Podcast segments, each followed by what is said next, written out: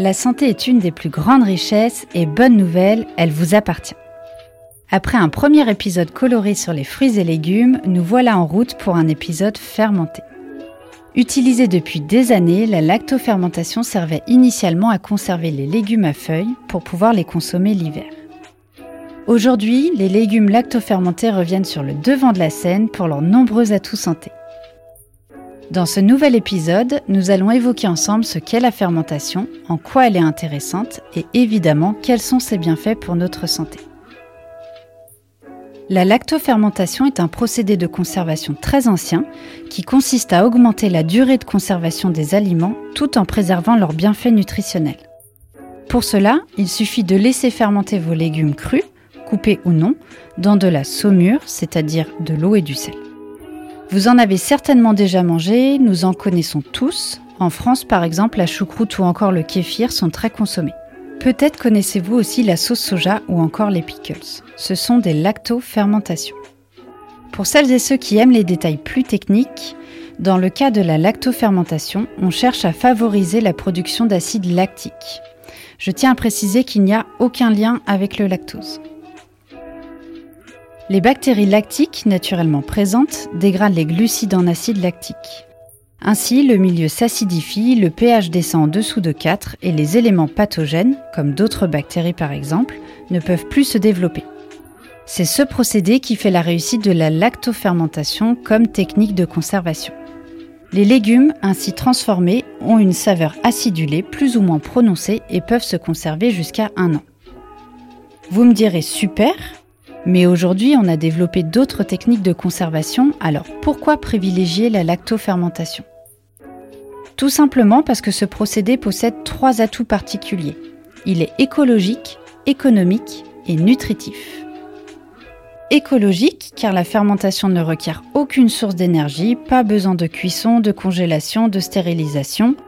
La lactofermentation se fait naturellement. Économique, ça va de pair évidemment, puisqu'on n'utilise aucune source d'énergie. Et comme toute technique de conservation, cela nous permet de stocker des légumes qui arrivent en abondance au moment de la saison pour pouvoir les consommer toute l'année. Nutritif, et c'est bien cet atout qui nous intéresse aujourd'hui, la lactofermentation est la seule technique de conservation qui optimise l'apport nutritif des légumes. Vous avez bien compris, je n'ai pas seulement dit qu'elle conservait les légumes, mais bien qu'elle optimisait les nutriments des légumes. Pour vous donner une idée, la lactofermentation pourrait doubler la quantité de vitamine C contenue dans un légume. C'est vous dire les super pouvoirs des légumes lactofermentés. Voyons en détail ce qu'ils nous apportent. Alors, évidemment, selon les légumes consommés, les apports ne seront pas les mêmes.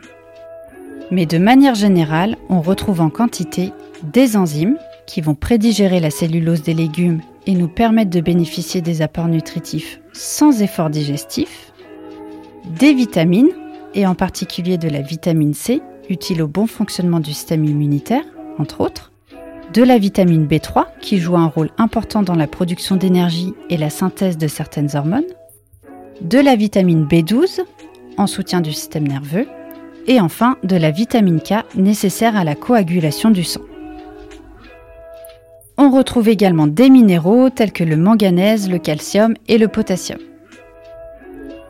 À noter que si les légumes lactofermentés se conservent dans un milieu particulièrement acide, ils n'acidifient pas l'organisme. Au contraire, ils seraient plutôt alcalinisants.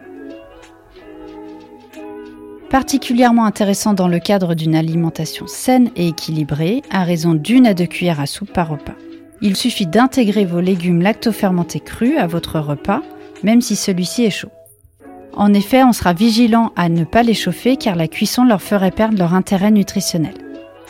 La consommation régulière de légumes lactofermentés est conseillée pour toute personne, quelle que soit sa vitalité.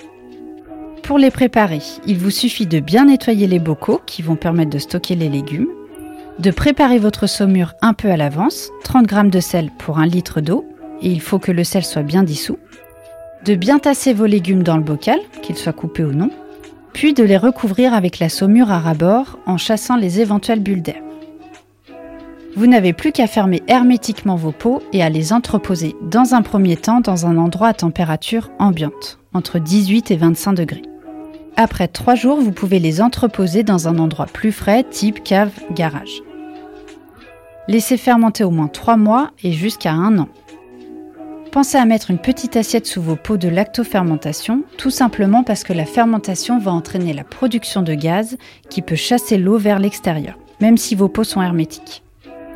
Si vous souhaitez passer à l'action, sachez que vous pouvez trouver très facilement des fiches recettes et vidéos sur Internet. Concernant la réussite de votre fermentation, c'est plutôt simple. 4 points de vigilance. Il vous faut de l'eau la plus pure possible, donc si possible filtrée, du sel non raffiné, le sel de Guérande est super, des légumes issus de l'agriculture biologique pour avoir un maximum de nutriments et des bocaux hermétiques, car les bactéries lactiques se développent dans un milieu privé d'oxygène. Si c'est loupé, n'ayez crainte, vous allez vite vous en rendre compte, vos légumes auront changé d'aspect et notamment de couleur et sentiront mauvais. Plus clairement, ils auront moisi. Vous l'aurez compris, la lactofermentation est un procédé aux nombreuses qualités. Tous les aliments deviennent plus digestes et donc entièrement profitables à notre organisme. Vous avez donc tout à gagner à l'intégrer quotidiennement dans votre assiette. J'espère vous avoir donné envie de passer à l'action. N'hésitez pas à expérimenter et à partager avec vos proches. Je vous souhaite une délicieuse journée. On se retrouve la semaine prochaine sur Graffiti Urban Radio pour un épisode tout aussi nutritif sur les algues et graines germées. À bientôt.